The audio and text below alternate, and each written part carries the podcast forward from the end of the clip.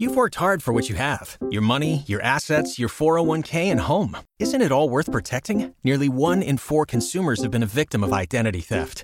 Lifelock Ultimate Plus helps protect your finances with up to $3 million in reimbursement.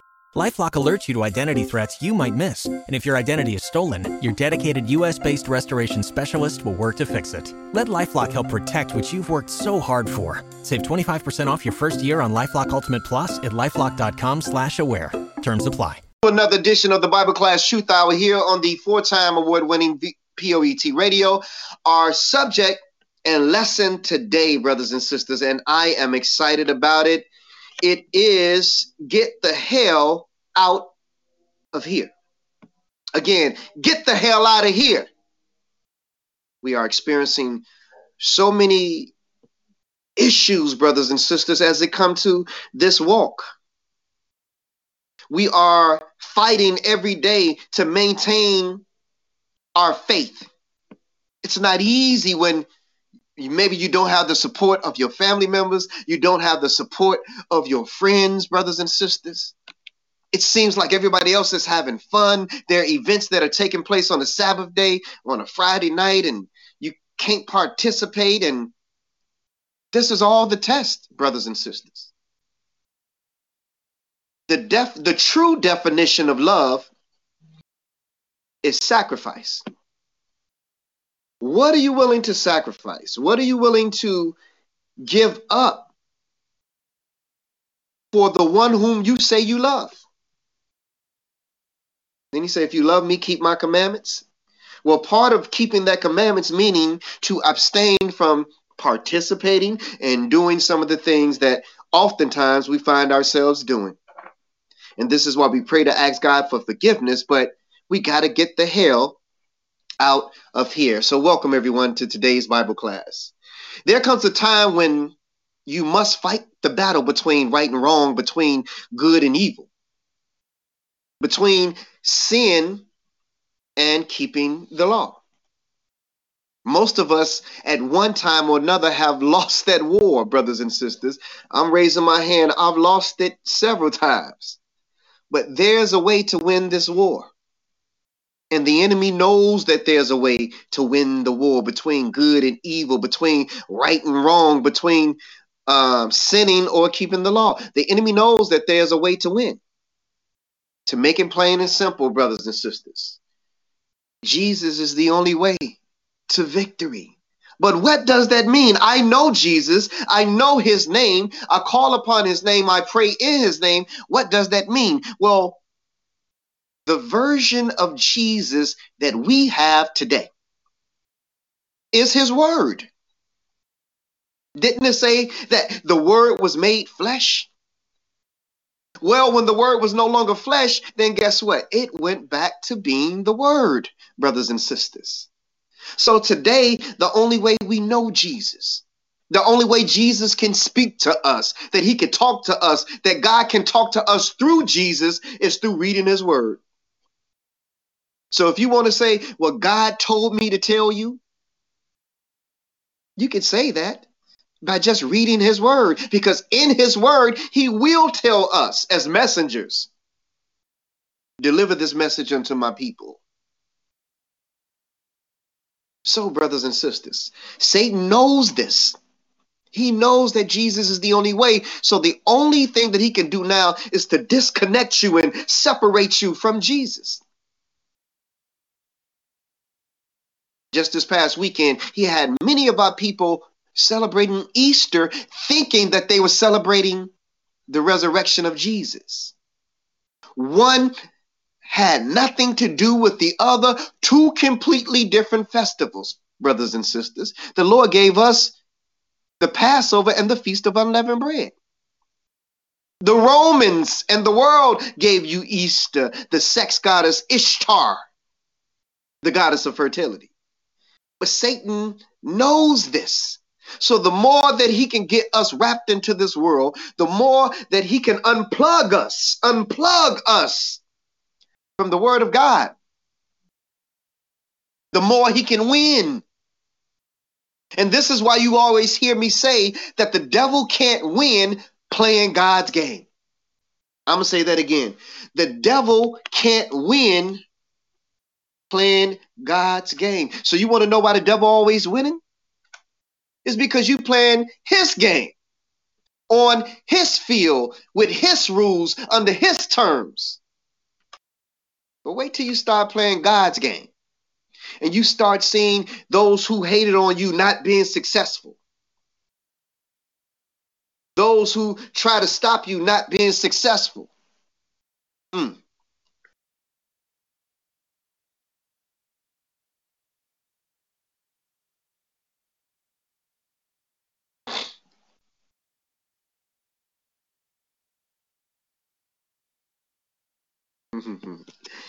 uh, it's funny to me, brothers and sisters, because uh, it's no mistake that these things happen. Um, from time to time, it's no mistake that they happen. And they happen, brothers and sisters, because Satan is also the prince of the air. So it happens, brothers and sisters. So don't worry. Don't worry. Nothing can stop God's word from getting out. Okay. So it's a small thing to a giant. Do not worry. Our people are getting back on. And we're going to go ahead and continue with this lesson. So, what I'm going to do, brothers and sisters, I am going to wait till a few people get back on. But again, the title of today's lesson is Get the Hell Out of Here. Get the hell out of here. So again, uh, brothers and sisters, again, Satan is very crafty. We're on his airways, brothers and sisters. So make no mistake that something like um, what just happened would happen, because again, Satan don't want the truth getting out. So it's not unreasonable to think or believe that he would try to throw a monkey wrench in the situation. But we just laughing at him, brothers and sisters, because he tried. But Satan can't win playing God's game. But let's get back focused on why we're here. We're here for the word of God, brothers and sisters. So um, we're going to ask you one more time to share this out because some of our brothers and sisters got lost in the live feed. So we're going to ask that you share this thing back out so that we can go ahead and continue with the lesson today. And it was really getting good, brothers and sisters. It was really getting good. But we'll pick it back up again where we left off. So don't worry about it. Don't um you know, don't be shaken or anything like that. We're to bind together and we're to hold together and we're to defeat this enemy, brothers and sisters. Okay? We're to defeat this enemy. So don't worry at all. Matter of fact, I was to delete the previous live feed. I'm not going to even delete it. I'm going to keep it up. All right. Because when I put it on YouTube, I'll be able to snatch both, both videos and string them both together. So let's go ahead and pick up where we left off. Now, brothers and sisters, as I was saying before, before we left off, as I was saying, um, the only way that the devil could win is if you play his game on his field, on his territory. Okay. So we're going to go ahead and pick this thing up. We're going to go ahead and pick this thing up at Isaiah 5 and 20. And again, it's ironic that this particular lesson or this particular section of the lesson is dealing with radio programming, radio platform, social media programming, technology, cable TV, and how Satan rules all those things and try to um, send subliminal messages to us on those mediums and those platforms. So let's go to Isaiah 5 20 and 23. Isaiah 5 20 and 23. And it reads Woe unto them that call evil good and good evil, that put darkness for light and light for darkness, that put bitter for sweet and sweet for bitter. Woe unto them that are wise in their own eyes and prudent in their own sight. Woe unto them that are mighty to drink wine and men of strength to mingle strong drink. So, brothers and sisters, the Lord is setting a precedent already. And he's saying, if you're going to be out here and you're going to be calling evil for good and good for evil, woe unto you. I have no respect in that. Isaiah 5 and 23. Which justify, again, which justify the wicked for reward and take away the righteousness of the righteous from him. How many times have we justified something that we knew that we were doing that was not right? But we tried to justify it anyway and make what we were doing that was wrong look like it was right or we played the victim. That's that narcissistic attitude, brothers and sisters. That narcissistic characteristic. You do something wrong to someone, but then you turn around and act as if you're the victim. I'll read that again. Isaiah 5 and 20. Woe unto them that call evil good and good evil, that put darkness for light and light for darkness, that put bitter for sweet and sweet for bitter. That's the first step in making a devil. I'll say that again. That's the first step in making a devil, justifying the wrong as if it's okay. No matter what the reason is, oh, he talked about me, so I'm going to go on my social media page and I'm going to put him on blast. See, you're justifying why you are doing what you are doing, brothers and sisters, but still it's wrong. It don't make it right. That's what makes a devil. Get the hell out of here. Let's go to um, Philippians, the fourth chapter. This is why the movie The Matrix was so powerful, brothers and sisters, because it dealt with deprogramming of this world and unplugging of this world system. And remember, this is Satan's world. Some don't understand the power of suggestion. This is why you have to kill the thought.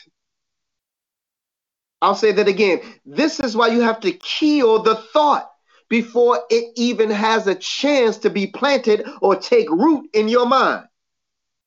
Sometimes you just have to get the hell out of here.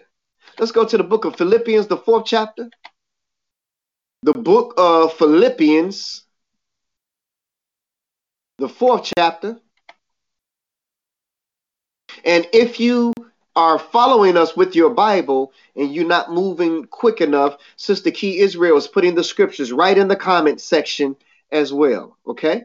Right in the comment section as well. So we at the book of Philippians, the fourth chapter. We're going to read verses 8 and 9, and it reads Finally, brethren, whatsoever things are true, whatsoever things are honest, whatsoever things are just, whatsoever things are pure, whatsoever things are lovely, whatsoever things are good are of good report. If there be any virtue, if there be any praise, think on these things, those things which you have both learned and received, and heard and seen in me. Do, and the God of peace shall be with you. So, what if you don't do those things that Paul was teaching? Then God won't be with you. See, there's a formula here, brothers and sisters. If you want God to be with you, then do those things that are honest, do those things that are just, do those things that are pure, do those things that are lovely, do those things that are of good report. That's how God be with you. That's how you get the hell out of here. You think I'll wake up every morning wanting to get out of bed, drive an hour to the west side of Chicago to go to work. Even days that I don't feel good. Y'all know I got severe allergies. I'm really doing good tonight. But I got, you know, so as many days I wake up, I don't really feel that good. But when I walk through that door, good morning, everyone. We're going to have a good day today, everybody. Go out there, be great. Be the change you want to see. Go make a difference on the floor that you work on. Deposit some positive energy in somebody's life because no one wants to go to the hospital if they don't have to. No visitor wants to visit their loved one in a hospital if they don't have to. So you might just be the difference between making somebody's day and not making somebody's day. But if you got the hell in here, then whatever problems you're going through at home, you're going to take them to work with you. Whatever made you upset over here is going to make you have a bad attitude over here. You got to control the lower nature of yourself. And I'm not just speaking to you, brothers and sisters, I'm speaking to myself. This is a double edged sword. It cuts maybe some of you, but it cuts the deliverer too. So tonight we're talking about getting the hell out of here, brothers and sisters. Let's go to the book of Second Corinthians, the 10th chapter. Now, we have a way of dealing with this life on an emotional level. Emotion can never be as powerful as the Spirit of God. I'm going to say that again, and I want you to hear me and hear me clearly. Emotion can never be as powerful as the Spirit of God. You can never win someone over. Being sarcastic, forcing your opinions on other people. They don't want to accept this word or read this word at this time. Don't mm. worry about it. Your job was to just plant the seed, brothers and sisters. Quit trying to do it all. You ain't got to be the one that plant the seed, water the seed, shine light on it so that it can grow. Maybe God just wanted you just to share and let somebody else come behind you and do something else because you were not always on the level that you're on right now. I wasn't always on the level that I'm on right now. God was patient with me. So God was patient with you. So if God was patient with us, then why can't we be patient with our brothers and our sisters who don't see this thing yet? Maybe they still celebrating Easter. Maybe they celebrating Christmas. Maybe they're going to church on Sunday, which are all things that are contrary to what's written in this book. But Israel, we wasn't always here ourselves. So let's continue to pray for them, number one. Share the word, not forcing the word, but just share it as it comes along and let God work on them, brothers and sisters, from there. Because, see, sometimes God will give some of us a reprobate mind. You sent person and person and person to you trying to share his word with you, and you still refuse it. Sometimes he'll make it impossible for you to see it if you keep refusing to see it. Everyone is not like you, nor think the way that you think. Therefore, God tells us through his word that whatever has a stronghold over you, let it be broken. It could be your significant other, your husband, your wife. It could be sex. It could be drugs. It could be food. Even your children. All these things have made you lose your mind before, brothers and sisters because now we got to choose between them and Jesus. We got to choose between them and God. Someone that you can see and someone that you've never seen before in your life. Do you have love enough and faith enough to choose Jesus over your husband, over your wife, over your children? These are the choices, brothers and sisters, that we have to make because how do we make those choices? We make those choices and, hey, baby, you know what? I got a party. My girl is having a party over here, and it's on Friday, and um, they invited us. I can't go, wife. I'm sorry. Uh, you know, um, you know my stance. You know my belief. I'm not gonna. I'm not gonna force my belief on you. If you want to go, um, that's going to be your choice. But you know how I feel. And so these are the everyday choices that we're faced with, brothers and sisters. And again, the devil puts those things right in front of us. to make us have to choose or want to choose between the Lord and maybe the closest person in our life to us. Let's go to Second Corinthians 10 3 and 6. 2 Corinthians 10 3 and 6. And it reads For though we walk in the flesh, we do not war after the flesh.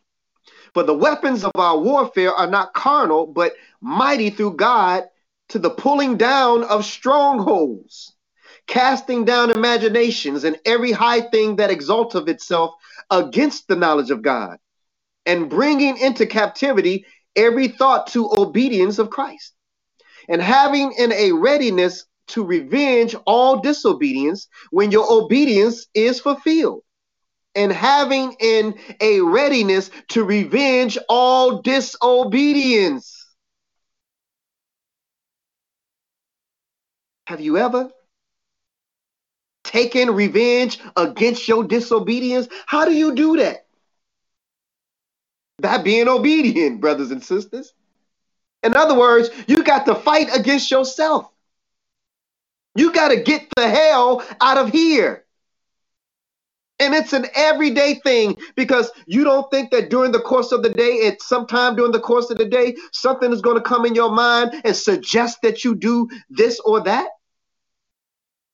It's just a suggestion. And if you ignore the suggestion, the suggestion is going to build and it's going to grow. And then that suggestion is going to go to an act. You ever felt an urge that was so strong that your body was literally shaking? Because the urge was so strong, you had to talk yourself down from doing something that your body wanted you to do, but you knew wasn't right. We are faced with these choices and these decisions every day, brothers and sisters.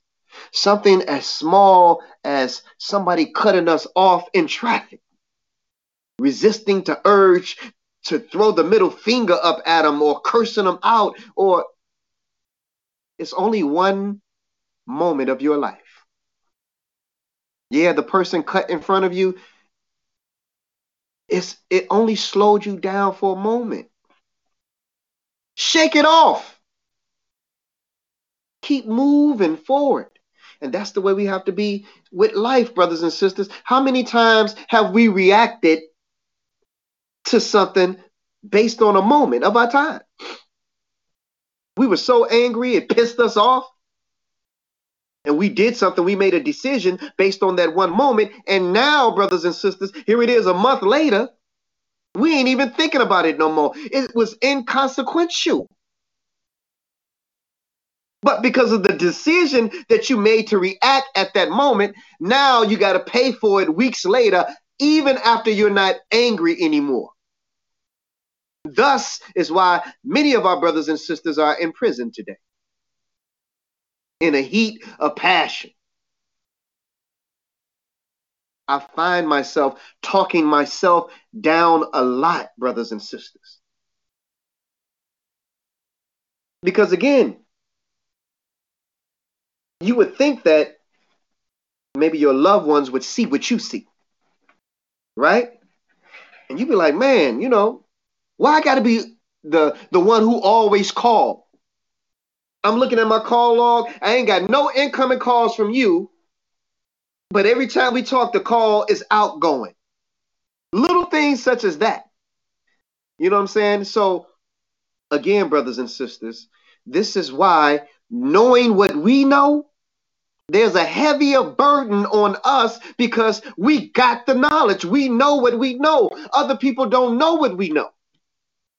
So many times we can't even blame them for the stuff that they do because just like Jesus said when he was on the cross, Lord, forgive them for they know not what they do. It's greed, brothers and sisters. It's selfishness. The first law is is is uh, self-preservation. So, anytime, brothers and sisters, most people think about what's in it for me, how can it benefit me? How you try to create something that can benefit the whole family. Then you got family members that they're just looking to benefit themselves. But you got to deal with those type of things, and you got to already know that going into the situation that for every Jesus, there's going to be a Judas. For every Moses, there's going to be a Pharaoh. For every Samson, there's going to be a Delilah. Know this going into the game, brothers and sisters. So when it happens, you won't be so thrown back. When it happens, you won't be so caught off guard because the moment that you don't expect these things to happen and they happen, guess where the hell goes? Right to your brain, right to your thoughts. Isn't it funny how the only people that can really hurt us is the people that are closest to us? The people that we allow and let inside of our circle? Oh, they hurt us more than anybody else hurt us, brothers and sisters. But again, you got to expect these things. You got to expect that there's a Judas in your inner circle. You got to know this. There's always one.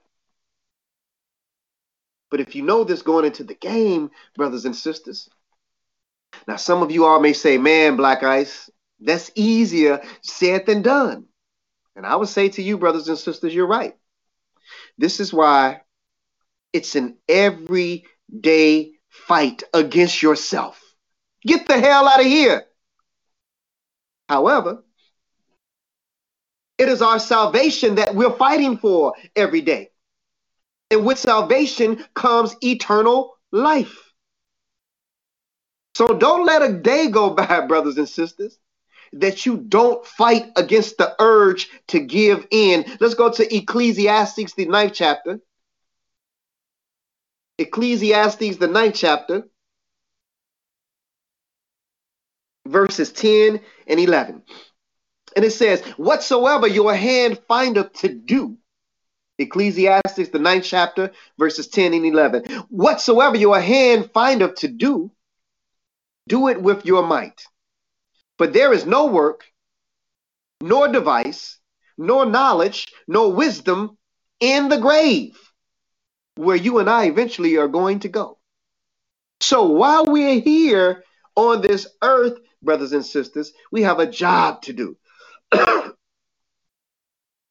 It's to keep the word of God. What's the whole duty of man? Fear God and keep his commandments. And there are people that are literally out there teaching, oh, you ain't got to keep the law no more. You ain't got to keep the commandments no more. They're trying to kill you, brothers and sisters. They're trying to take away your salvation. If the whole duty is to fear God and keep his commandments, Ecclesiastes, the ninth chapter says, whatever your hand findeth to do, do it with your might. For there is no work, nor device, nor knowledge, nor wisdom in the grave. So if there's no knowledge in the grave, then how can your loved one be smiling as if they are knowledgeable of something to smile about? If the word of God says there's no knowledge or wisdom in the grave. So somebody came up with that, brothers and sisters, out of their own mind to try to comfort those of us who were grieving. It wasn't biblical, but at every funeral service, and I taught a um, a, a memorial service um, last Thursday. I taught a memorial service. And it was very interesting because the person who passed away was a practicing Jehovah Witness.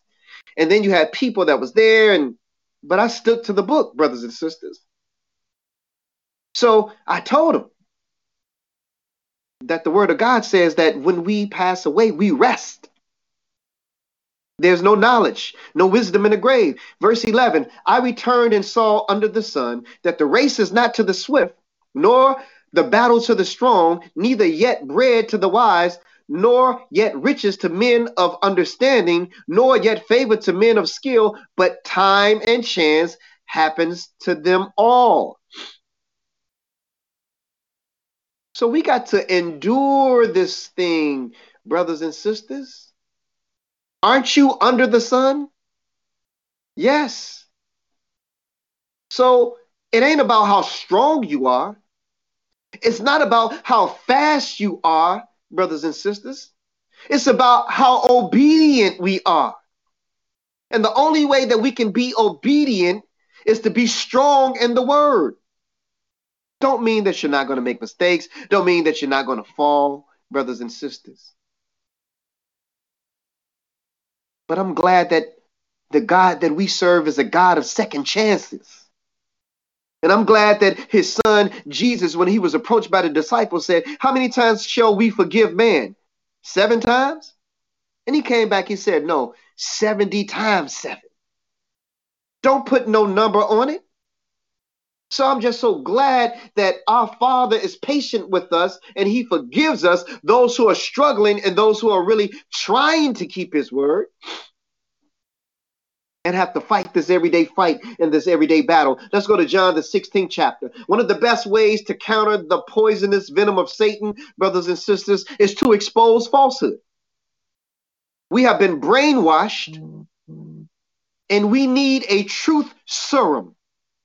This is why the Bible class Truth Hour spends so much time on exposing biblical myths.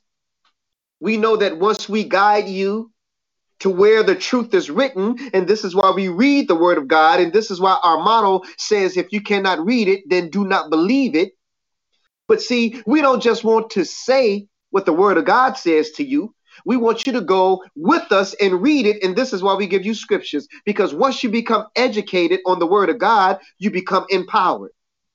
It will begin to unlock the strongholds of falsehood. We've gotten so far away from Jesus, brothers and sisters, that we need to be brought back to the truth. We need to be brought back to the truth. Let's go John 16 and 13. John 16 and 13. And it reads, Howbeit, when he, the Spirit of truth is come, he will guide you into all truth. For he shall not speak of himself, but whatsoever he shall hear, that shall he speak, and he will show you things to come. How do we get the spirit of truth today? We get the spirit of truth by reading the word of God. That's how we get the spirit of truth.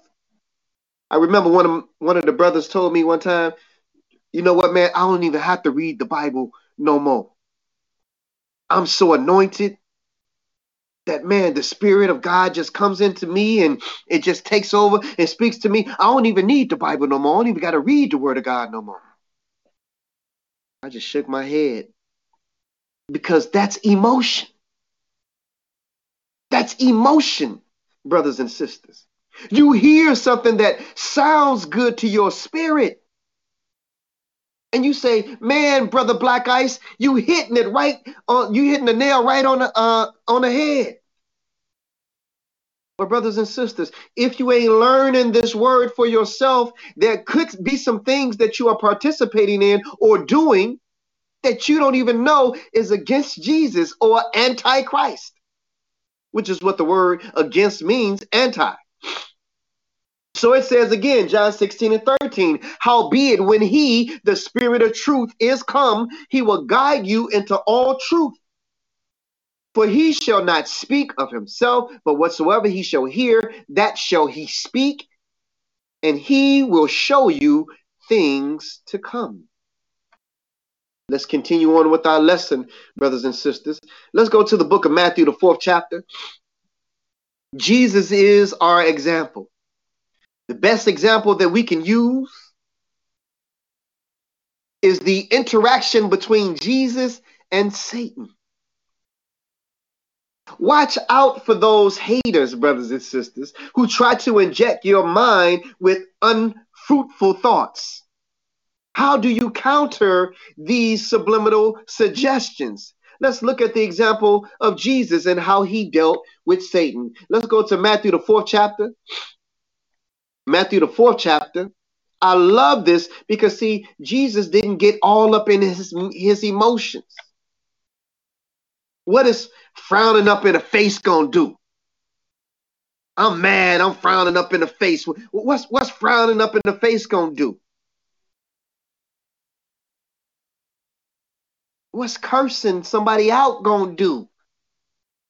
Yeah, it might make make you feel better, but now you have just sinned against God because you have allowed someone to take you out of your character, and now you ain't acting Christ-like no more.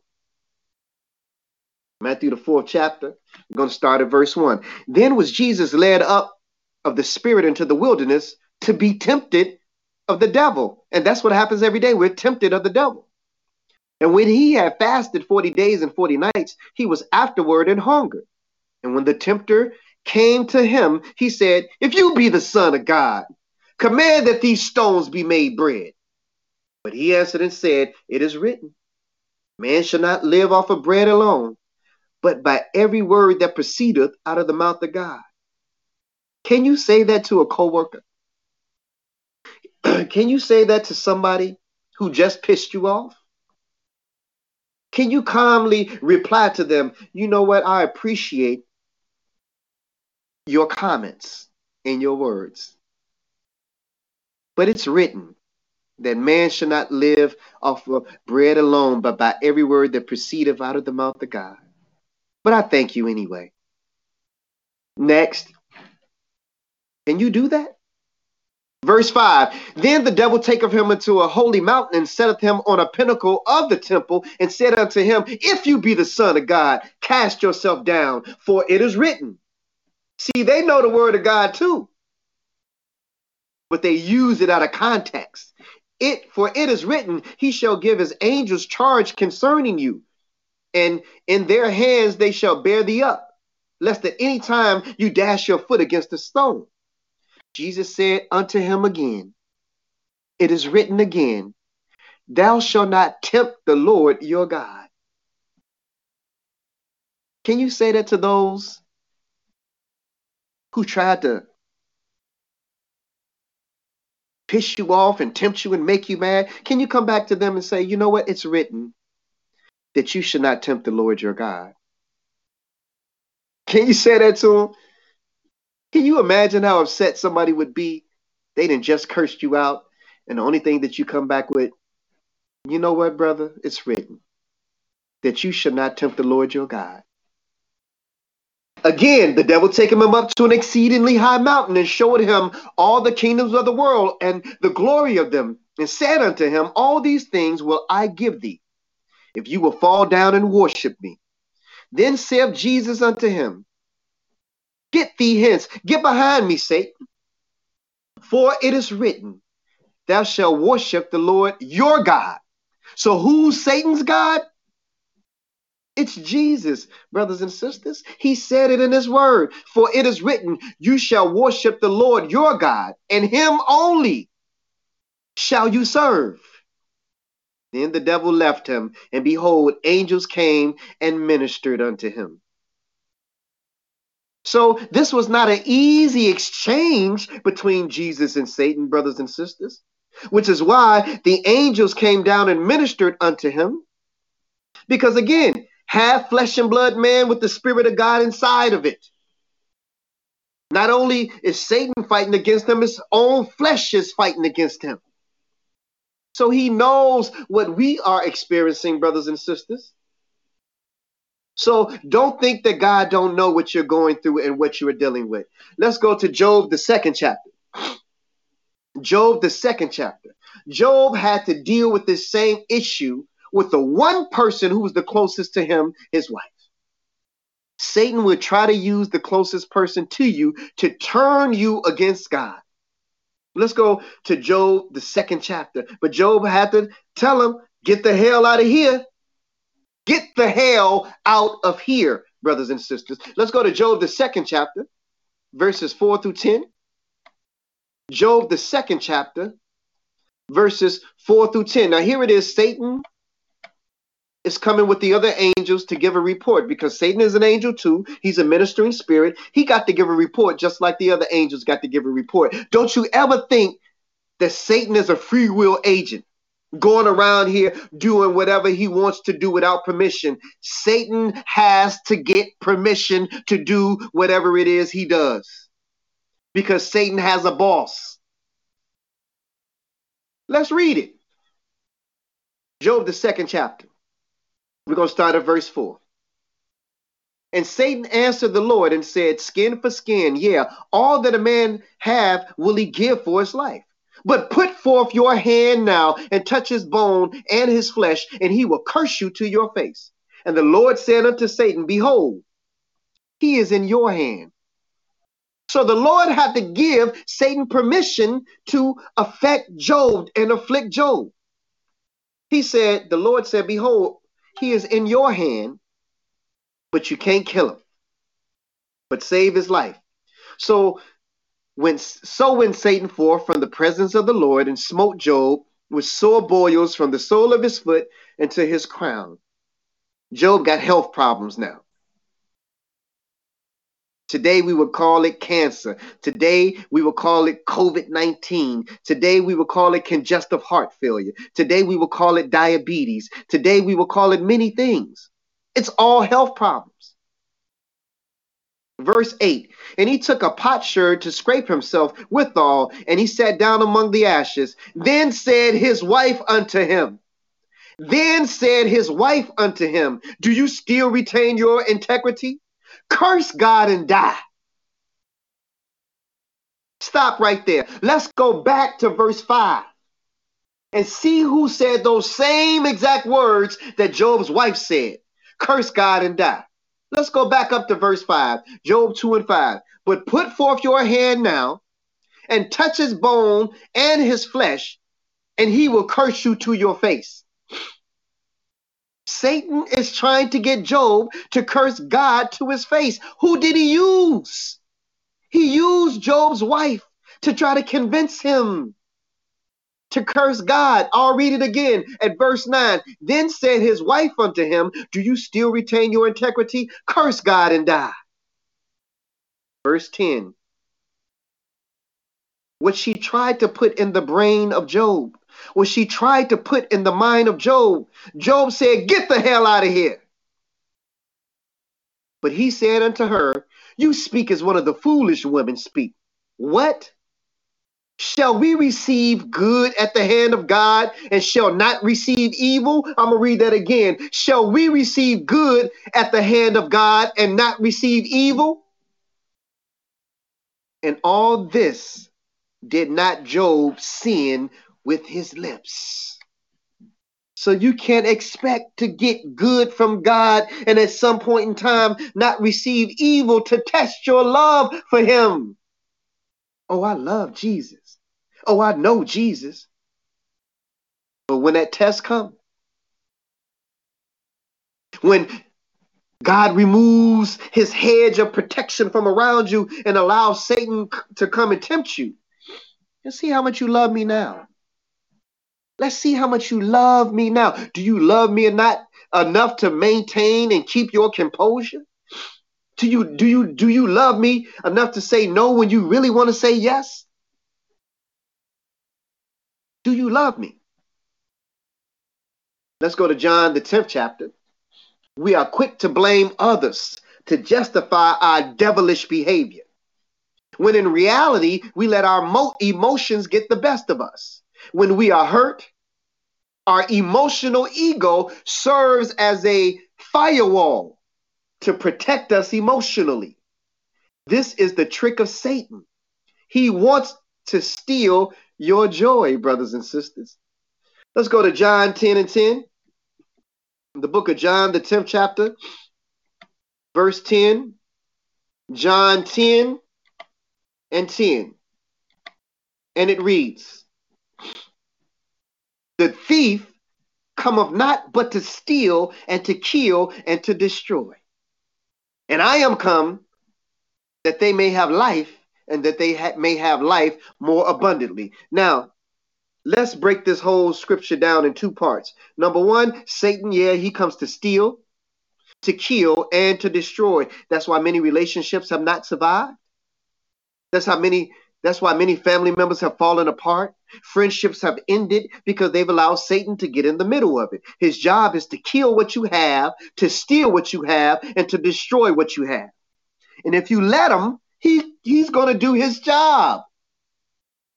Now let's deal with the second half of this. Christ came so that we have, may have life and may have it more abundantly. That has nothing to do with riches, fame, and fortune cars and homes and clothes. He came so that we may have life and have it more abundantly. That's prosperity teaching. The life that he spoke of that he may that we may have more abundantly is everlasting life. A life that you can never die from again. Eternal life. That's the reason why he came so that even after you die, you can live again forever, brothers and sisters. That's why he came. Let's um, get ready to close out. Man, I got a lot of more scriptures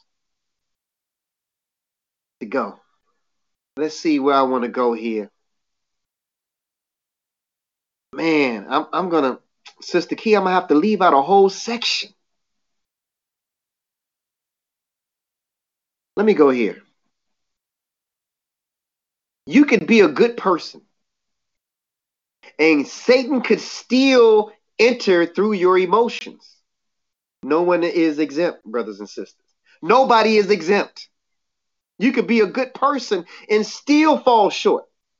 Let's go to Matthew, the 16th chapter. Matthew, the 16th chapter. Matthew, the 16th chapter. You got to get over yourself. It's not all about you, brothers and sisters. Sometimes God will allow someone to do something to you for his glory. But you ain't looking at the bigger picture. It's a learning lesson. It's a reason why your friend betrayed you. It's a reason why this person did this or said this or did that. God wanted you to see something. And instead of you looking at what God wanted you to see, you concentrating on the person and not the spirit that the person has had inside of them when they did what they did or said what they said. This is a spiritual warfare, brothers and sisters. And when you can't understand that, you will never win the game. The devil can't win playing God's game. Even the people that claim to be the closest to you got some hell in them, brothers and sisters. We got to work daily. It's a 24 hour, seven day a week fight. Let's go to Matthew 16, 20 through 23. Matthew 16, 20 through 23, and it reads Then charged he his disciples that they should tell no man that he was Jesus the Christ. From that time forth, Jesus began to show unto his disciples how that he must go to Jerusalem and suffer many things of the elders and chief priests and scribes and be killed and be raised again the third day. Then Peter took him and began to rebuke him, saying, Be it far from thee, Lord, this shall not be unto you. Now, Peter loved Jesus. But Peter didn't understand that this was a spiritual thing that he was dealing with. But he got so emotional and he got so upset that he began to rebuke Jesus. You think I'm going to let them come and get you and kill you, Jesus? I'm not going to let them do that. Jesus' mission was to come into the world and die. Satan's job was to prevent that from happening. So Satan used Peter at this point to try to put something in Jesus's head to say, You ain't got to do this. You ain't got to die. I'm not going to let that happen. And you would think, looking on the surface, that Peter was just, you know, being Jesus's boy. But there's a bigger picture here. Look at what Jesus said to Peter. But he turned and said unto Peter, Get thee behind me, Satan. You are an offense unto me. For you savorest not the things that be of God, but those that be of man. And I'm saying to you the same thing, brothers and sisters. God is working behind the scenes. Everything that's happening, everything that has already happened, God is moving things around to put a blessing in front of you. But you can't see the blessing because you're too busy focusing on the person that did this to you, that said this to you. You got to get the hell out of here, brothers and sisters. Get it out of your mind, get it out of your brain. And know that God is with you. How many times have we been in a situation where we be like, man, I didn't ever think I was going to get through this situation. I didn't ever think that I was over, going to overcome this or overcome that. And here it is now, five years later, we can look back and we can smile at that situation. We never thought while we were going through it that we was going to get over it or get past it. Maybe it was a bad breakup. Maybe it was a divorce. Maybe you had to file bankruptcy. Maybe it was so maybe you got evicted. Maybe you got fired from a job. You didn't ever think you was going to bounce back while you were going through it. But God turned it around. And you got so many blessings since that happened to you. But see, if you would have looked at things while you were going through it with a God mind, you wouldn't have been under so much stress. You wouldn't have been under so much pressure. It was nothing but a test, brothers and sisters. And that's the way we have to begin to look at life. You got to get the hell out of here. Let's go to the book of First John, the second chapter. We get wrapped up when we have a love for this world and the things that are in it. We get wrapped up in it. But we can't take nothing that's in this world with us when we die. The Egyptians tried to do it. They packed their tombs with gold and, and with silver and buried in their sarcophagus in their tombs all kind of riches and gold. And guess what happened? Tomb raiders came and took all those possessions. You can't take nothing in this world with you when you go. So don't get wrapped up in the things of this world, brothers and sisters. The cars, the homes, the clothes. It's good to have them. It's a blessing to have them. But if it should be taken away from you, brothers and sisters, don't worry. Look at it as a small thing. God got a new chapter in your life that He's trying to put you on a road on. Let's go to First John, the second chapter, 15 and 16. First John, the second chapter, 15 and 16. Love not the world, neither the things that are in the world. If any man love the world, the love of the Father is not in him. I'm going to say that again. First John 2 and 15. Love not the world, neither the things that are in the world. If any man love the world, the love of the Father is not in him. For all that is in the world, the lust of the flesh, the lust of the eyes, and the pride of life is not of the Father, but is of the world. So we're experiencing a lot of carjackings in Chicago. Somebody roll up on you with a gun, coming to take your vehicle. Let them take it. Let them take your cell phone. Don't argue. Don't fight against it. Love not the things of the world. You can get another one, but you can't get another life. You know how many people are in the grave right now because they didn't want to let a possess a possession go? It's not worth it, brothers and sisters. That's how possessions can become your God beside God. Get the hell out of here. Let's go to the book of Proverbs, the 25th chapter. Proverbs, the 25th chapter. I love the book of Proverbs because there's so much wisdom in it. The book of Proverbs, the 25th chapter, and it's a shame that people would try to encourage you not to read the Old Testament anymore or the law anymore because it has so much wisdom in it. The method to overcome the urge to respond with evil for evil is to treat others as you would have them treat you. Jesus taught the same thing. He didn't say, do it unless that person offended you. Forgive us of our trespasses as we forgive those who trespassed against us. There was no condition that was there. Well, you didn't see what that person did. You didn't see what that person said. Forgive our trespasses as we forgive those who trespass against us. What happened if we can't give those who trespass against us? Then the Lord won't forgive us our trespasses, brothers and sisters. Who's watching this or listening to this don't need a trespass that you have done forgiven. I'll wait. All of us need something that we have done forgiven, brothers and sisters. So, in order for you to be forgiven by God, guess what? You got to forgive. Let's go to Proverbs 25, 21 through 24. Proverbs 25, 21 through 24. And it reads If your enemy be hungry, give him bread to eat. And if he be thirsty, give him water to drink. For you shall heap coals of fire upon his head, and the Lord shall reward you. The north wind driveth away rain, so does an angry countenance a backbiting tongue. I'll say it again. The north wind drives away rain, so does an angry countenance a backbiting tongue.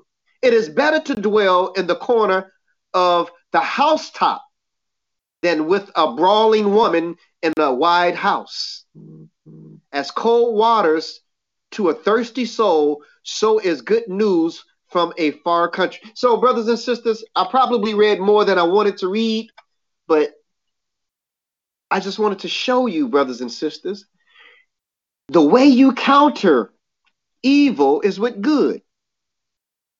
The way you counter anger is with patience and love.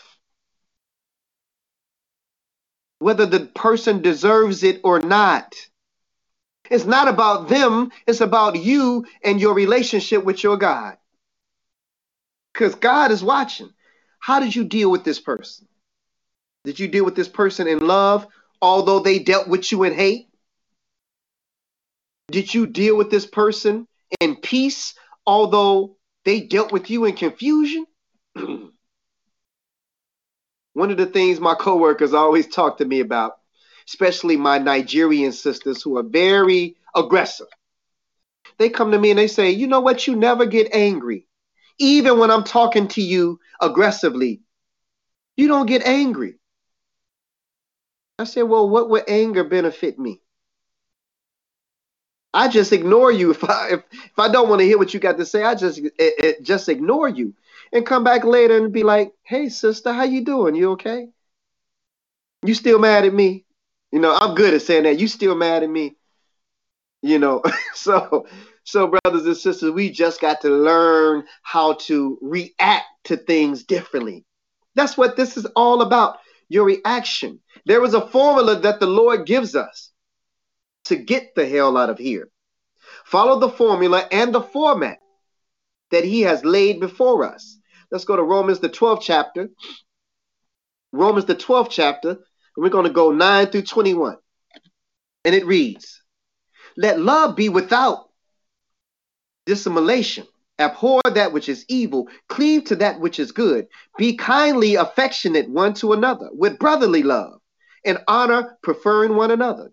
Not slothful in business, fervent in spirit, serving the Lord, rejoicing in hope, patient in tribulation, patient while you're going through things. Be patient continuing instantly in prayer, distributing to the necessity of saints, given to hospitality.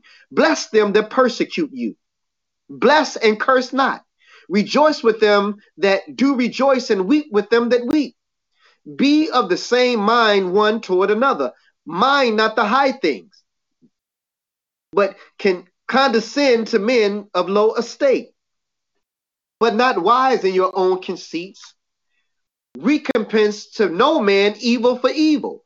provide things honest in the sight of all men. If it be possible, as much as lieth in you, live peaceably with all men. Dearly beloved, avenge not yourselves, but rather give place unto wrath. For it is written, Vengeance is mine, I will repay, saith the Lord. So, how many of us are walking around trying to do God's job for Him because you want revenge? Because this person did something to you, so I'm a whoop their butt now because they did something to me. Vengeance is mine, saith the Lord. I will repay, saith the Lord. Therefore, if your enemy is hungry, feed him. Then we read that in the Old Testament. If he be thirsty, give him something to drink. For in doing so, you shall heap coals of fire upon his head. Be not overcome of evil, but overcome evil with good. That's how you overcome evil with good. God laid it out. The formula and the format. We got two more places to go. Let's go here. What is our duty as teachers and as ministers? Everything should be done in decency and in order. Again, the Lord gives us the formula. If we follow this, we cannot lose. Let's go to 2 Timothy 4 2 and 3. 2 Timothy 4 2 and 3. Y'all know y'all better share this lesson because there's somebody out there that need to hear this. 2 Timothy 4. And we're going to start at 2. It says, Preach the word, be instant in season, out of season, reprove, rebuke, exhort with all long suffering and doctrine. For the time will come when they will not endure sound doctrine. And it's the same way during Easter. We tried to give them sound doctrine, they ain't trying to hear it. The time will come when they will not endure sound doctrine, but after their own lusts shall they heap to themselves teachers having itching ears, and they shall turn away their ears from the truth and shall be turned unto fables. And that's what's happening now. They're turning away from the truth and they're turning to fables, brothers and sisters. So let's close this thing out. when those hellish thoughts begin to stir up in your spirit, when you start thinking of evil thoughts, stop for a moment, go somewhere and pray, brothers and sisters. Pray before you speak and pray before you act. Just take a moment to pray and think about it. We must be mindful and careful that we don't allow anything to open up a pathway or a door into our minds. All it takes is a crack, one small little doorway, one small little crack to get the hell in here. But pray it away, brothers and sisters. Pray it away. Talk to the Lord, talk to the Father. He understands, He knows. Ephesians, the sixth chapter. Ephesians, the sixth chapter. This is the last place, brothers and sisters. Ephesians, the sixth chapter, verses 10 through 18. Ephesians, the sixth chapter, verses 10 through 18. And it reads Finally, my brethren, be strong in the Lord and in the power of his might. Put on the whole armor of God that you might be able to stand against the wiles of the devil. Now, you've heard this before. Put on the whole armor of God. But you may ask yourself and me the question well, Brother Black Ice, what is the armor of God? It is simply the Word. When you begin to put on the Word of God and live in the Word of God and walk in the Word of God, that's how you become protected with the armor of God. Let's read it. For we wrestle not against flesh and blood, but against principalities, against powers, against the rulers of the darkness of this world, against spiritual wickedness in high places. Wherefore, take unto you the whole armor of God, that you may be able to withstand in the evil day, and having done all to stand. Stand therefore, having your loins girt about with truth. How do you find truth? From the word of God. And having on the breastplate of righteousness. How do you know what righteous is? By reading the word of God. And your feet showed with the preparation of the gospel of peace. Where do you find the gospel of peace?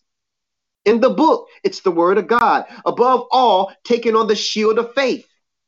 What is faith?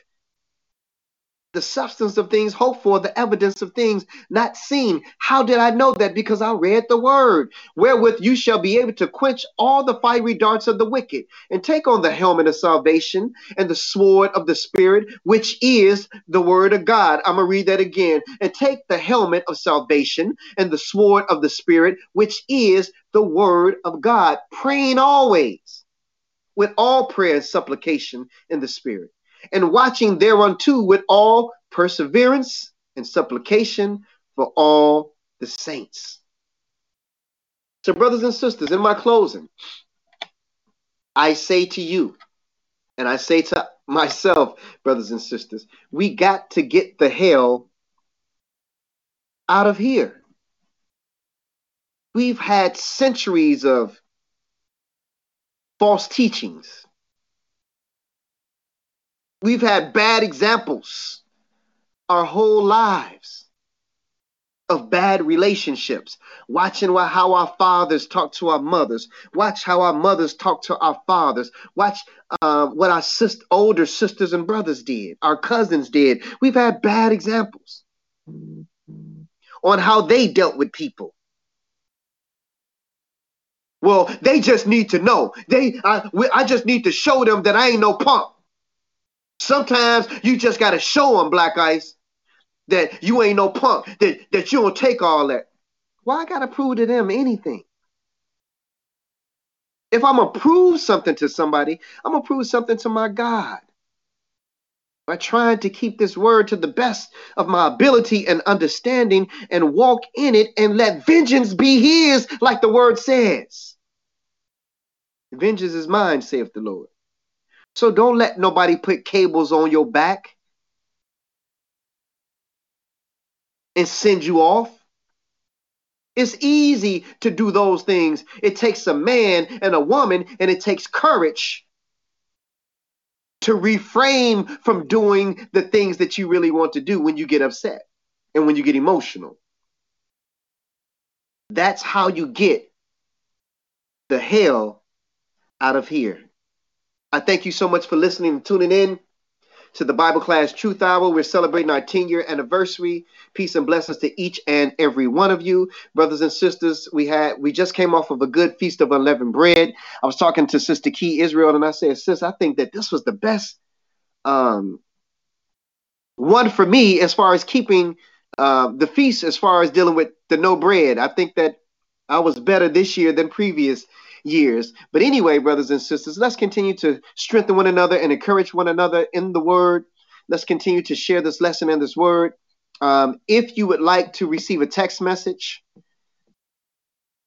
to remind you of when the show is on the air, then text your name and the keyword truth hour to 312 719 7310.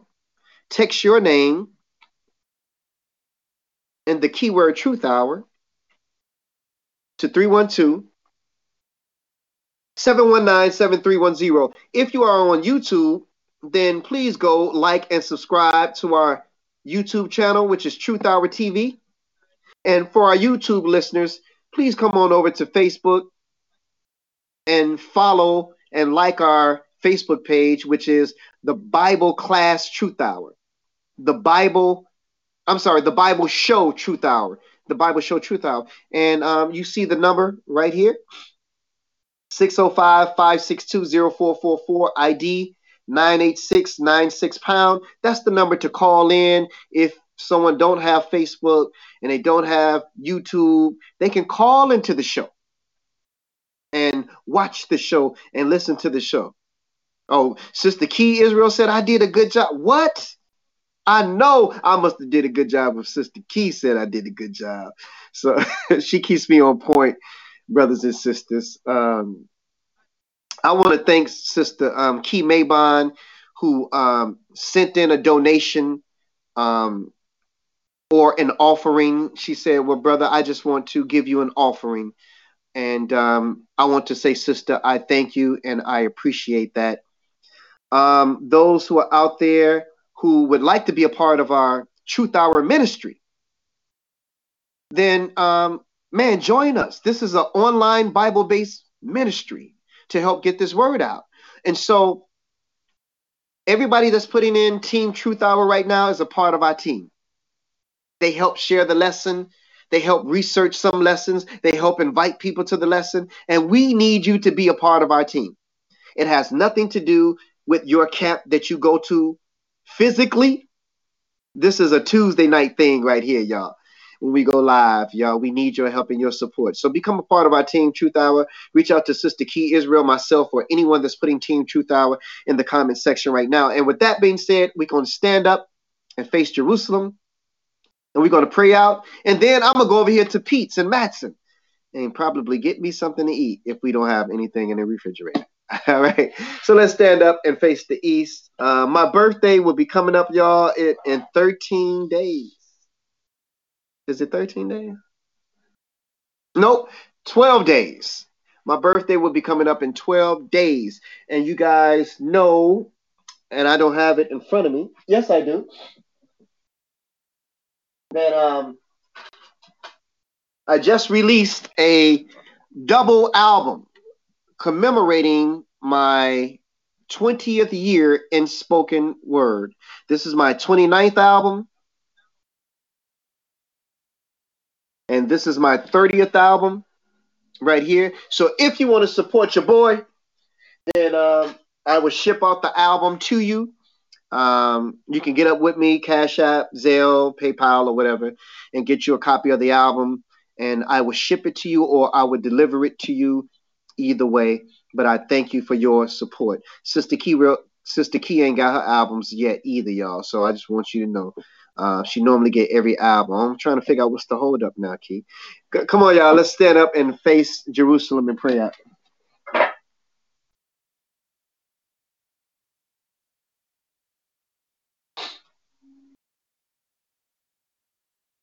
Father God, we come before you, Father God, and we say thank you once again, Father God, for another powerful lesson, Father God. Father God, this lesson hit home not only to myself, but I'm pretty sure with many of those who are watching tonight's show, for we all need to control our emotions, Father God, and let our spirit control our flesh versus allowing our flesh to control our spirit, Father God. We ask that you continue to bear with us and have mercy, Father God, and be patient with us as we continue to grow and be strong and have faith in your word, Father God. Just walk with us and be patient with us, Father God, and comfort us. We ask for your grace and your mercy, Father God. We ask that you bless our sister Margaret Cobb, who's going through some health challenges right now. We are continuing to pray for her. We're asking all the prayer warriors to continue to pray for our sister Margaret Cobb. Continue, Father God, to, to bless our, our senior pastor, Brother Bowie, and um, all those, Father God, who are experiencing some type of ill and some type of situation that they're going through in their life, Father God. Help us to get the hell out of our minds, Father God. We pray this prayer and we ask this blessing in your Son Jesus' name. We pray that those who are watching and listening were edified and that you were glorified. In Jesus' name we pray. Amen. All right, brothers and sisters, I want to thank you again. Um, the Truth Hour has an inbox. So if you guys have any questions or something that um, you guys need clarity or understanding on, please inbox us either on our personal page or in the Truth Hour Bible Show inbox. And we will get to your question and we will answer your question according to the Word of God and we will give you scriptural support for that as well. And so, with that being said, brothers and sisters, I love each and every one of you. I pray a prayer of strength for you and comfort and peace, especially for those like Sister Margaret Cobb, who's experiencing health issues and challenges, and she's fighting for her life. And for those who are out there who are suffering the, uh, the loss of a loved one, um, I pray a prayer of peace and comfort for you, brothers and sisters, in Jesus' mighty name. And with that being said, Until next Tuesday, peace and blessings, brothers and sisters. In Jesus' name, good night.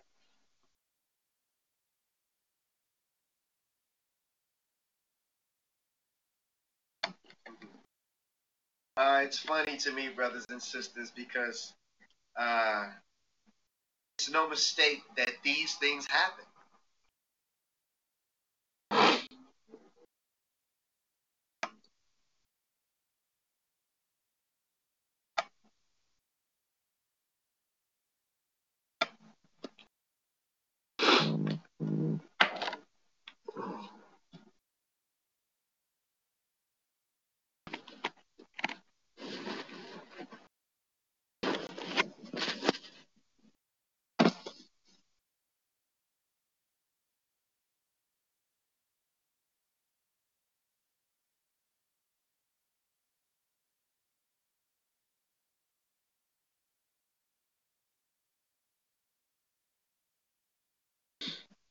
You've worked hard for what you have your money, your assets, your 401k, and home. Isn't it all worth protecting? Nearly one in four consumers have been a victim of identity theft.